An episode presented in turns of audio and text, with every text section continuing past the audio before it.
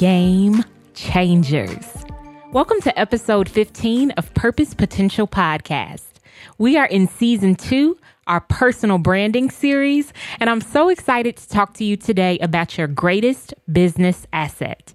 Some of you guys may know my story, but for those of you that don't, I studied fashion at Columbia College Chicago, and I had absolutely no idea what I wanted to do professionally until my senior year. I actually was forced to make a quick decision because I had to find the appropriate senior thesis class, I had to take an internship, and so I settled on fashion styling. I emailed a ton of wardrobe consultancies in Chicago, and one hit me back, and that was Tamika Price of A-Line Style Services her business at the time. And so after college, I was super amped up to be the next June Ambrose, like we all wanted to be. I had been working retail up until that point. Baby's first job was Forever 21 that I worked in high school. Then I went to Coach and Ann Taylor. Was at Akira at the time and I quit my job because I was ready to take on the world and become an entrepreneur. But baby fell on her face because that just didn't work out exactly as I planned, though it really did turn out to be a super valuable experience. It was at that time that I realized that skill is not enough to make you successful at business. People want to know what are your systems? What procedures and policies do you have in place? How do I actually purchase this? What are the benefits of this service to me? And so I quickly learned that I was not positioned effectively for what I had embarked upon. I also learned that having a skill is not enough if people don't respect you enough to see that you do what you say that you do. And so hence enters your greatest business asset, your reputation. Reputation can actually be used interchangeably with brand. So we know a personal brand to be how you live in the minds of others. It's what I like to call your street credit word on the street about you. It is what people say about you when you're not in the room. And I will tell you that from that point in 2011 to today, I had to, of course, go back to work and get some things together. But now, on the other side of that, I run a successful full time business that really is powered by word of mouth. Proverbs 22 and 1 says, A good name is more desirable than great riches. To be esteemed is better than silver or gold. So, branding is actually biblical. I am so blessed to be in a season where I can open up my email inbox or my direct messages on any given day and have an inquiry from somebody that wants me to help them develop their personal brand. That is the power of brand and the power of reputation. God has literally set me up where I don't really market my services often, but I actually market myself. I like to say that I'm socially active. And through just the consistent presentation of myself, it draws people to me. And the same thing can be true for you. So when I'm talking to people about building a personal brand, I like to make a few things clear. I like to suggest that first they decide how they want to be perceived. Then, secondly, take inventory of how people currently perceive them. Perception is what's really standing in the way between you and the goal that you want to achieve. Let's say, for instance, you have a job interview. On paper, by degree, you are the most qualified person for the job. But when you walk into the job interview and you hand the interviewer a balled up resume, or you were late, or you didn't dress the part, all of those things are factored into the perception of you.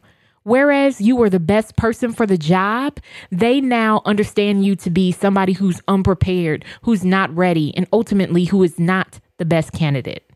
Personal branding is the consistent, excellent presentation of who you are it's how you lead the conversation about you in order to shape perception around you. Know that nothing about personal branding is ever random. It's all very, very intentional. And you want to do things that contribute to the perception of you in a 360 degree manner. You want to have a brand that's so strong that when you walk through the door, they say, oh, she's the go to, he's the go to, they're the undeniable choice.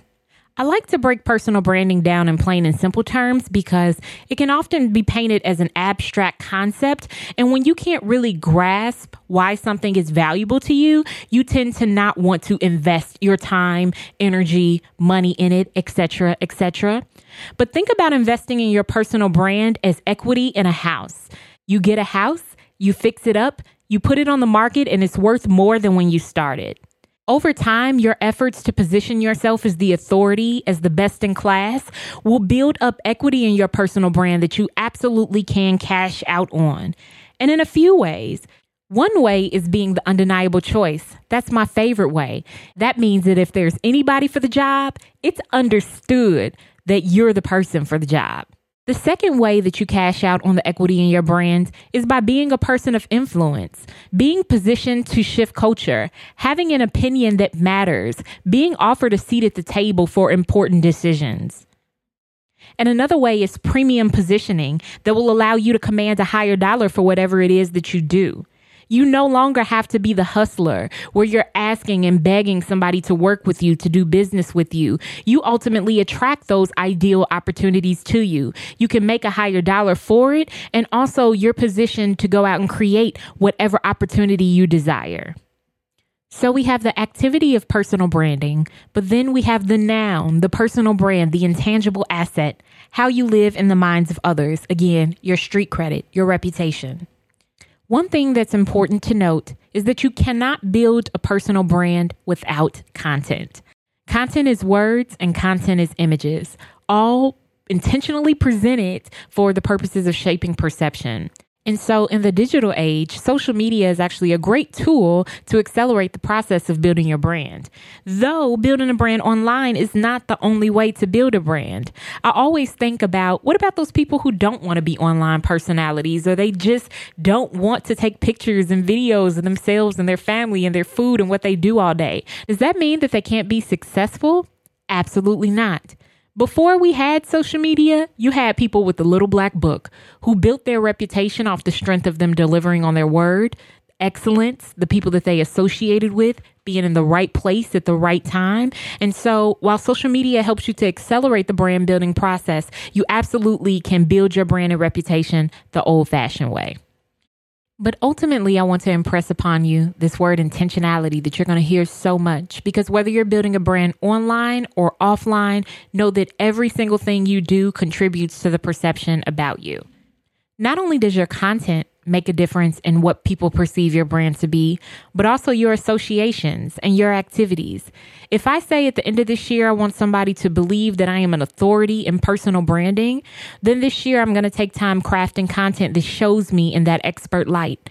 I'm going to share content that is authoritative. I'm going to show myself at speaking engagements. I'm going to share testimonials of working with clients to let people know that I actually do produce results. So, what is it ultimately that you are trying to achieve through your personal brand? And make sure you're lining up that content accordingly. So, Asia, what do I do from here? The first thing is to understand that anybody who's anybody has somebody that's thinking something about them. When you start your branding efforts, I want you to identify your end game. What is your legacy? This sounds a little crude, but I literally had somebody tell me one time that he was writing his obituary.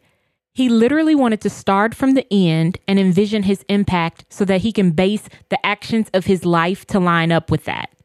So, you, you don't have to write your obituary, but what do you want your legacy to be? What type of impact do you want to make? Identify your end game and then identify your now game. Your end game is going to be a series of now game wins. And so we want to take things from the long term into the short sighted to say, this is my immediate next step, and where do I go from here? Based on your now game, then identify a series of steps and actions that you have to take to get there.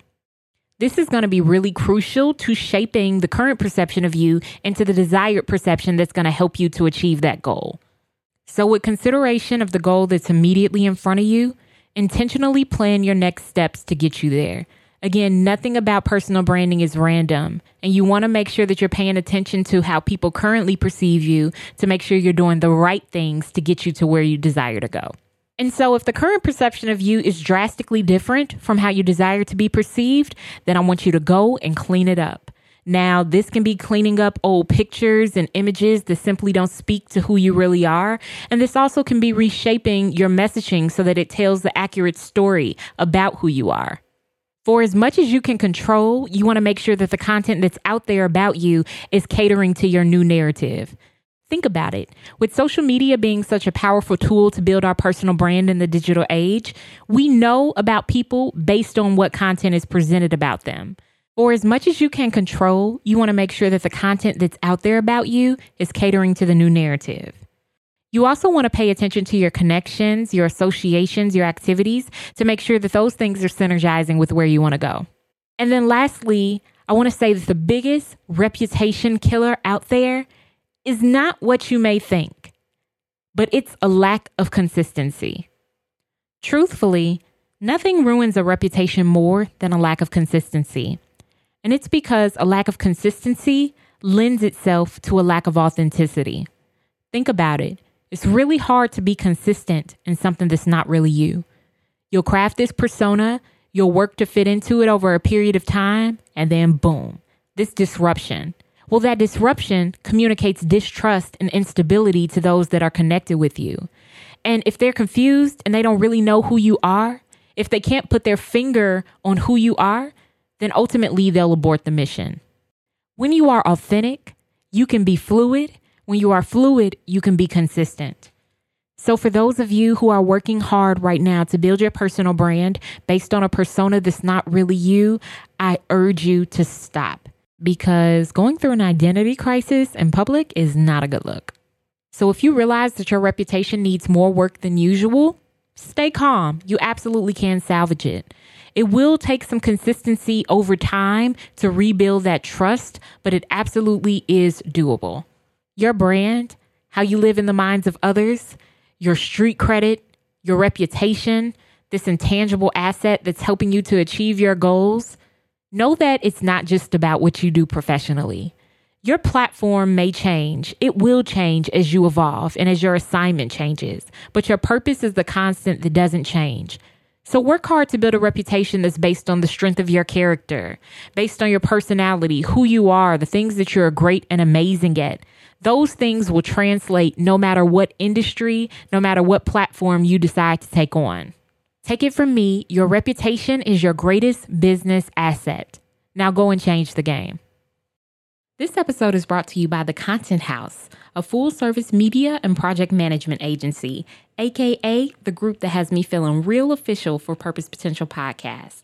The Content House offers a plethora of services for entrepreneurs, small business owners, and creatives to level up in their content and media game. Whether you're talking about photography, videography, audio or video podcast recording, logo design, website design, they offer the works in a state of the art facility in South Holland, Illinois. I encourage you guys to check them out over at thecontentHouseChicago.com.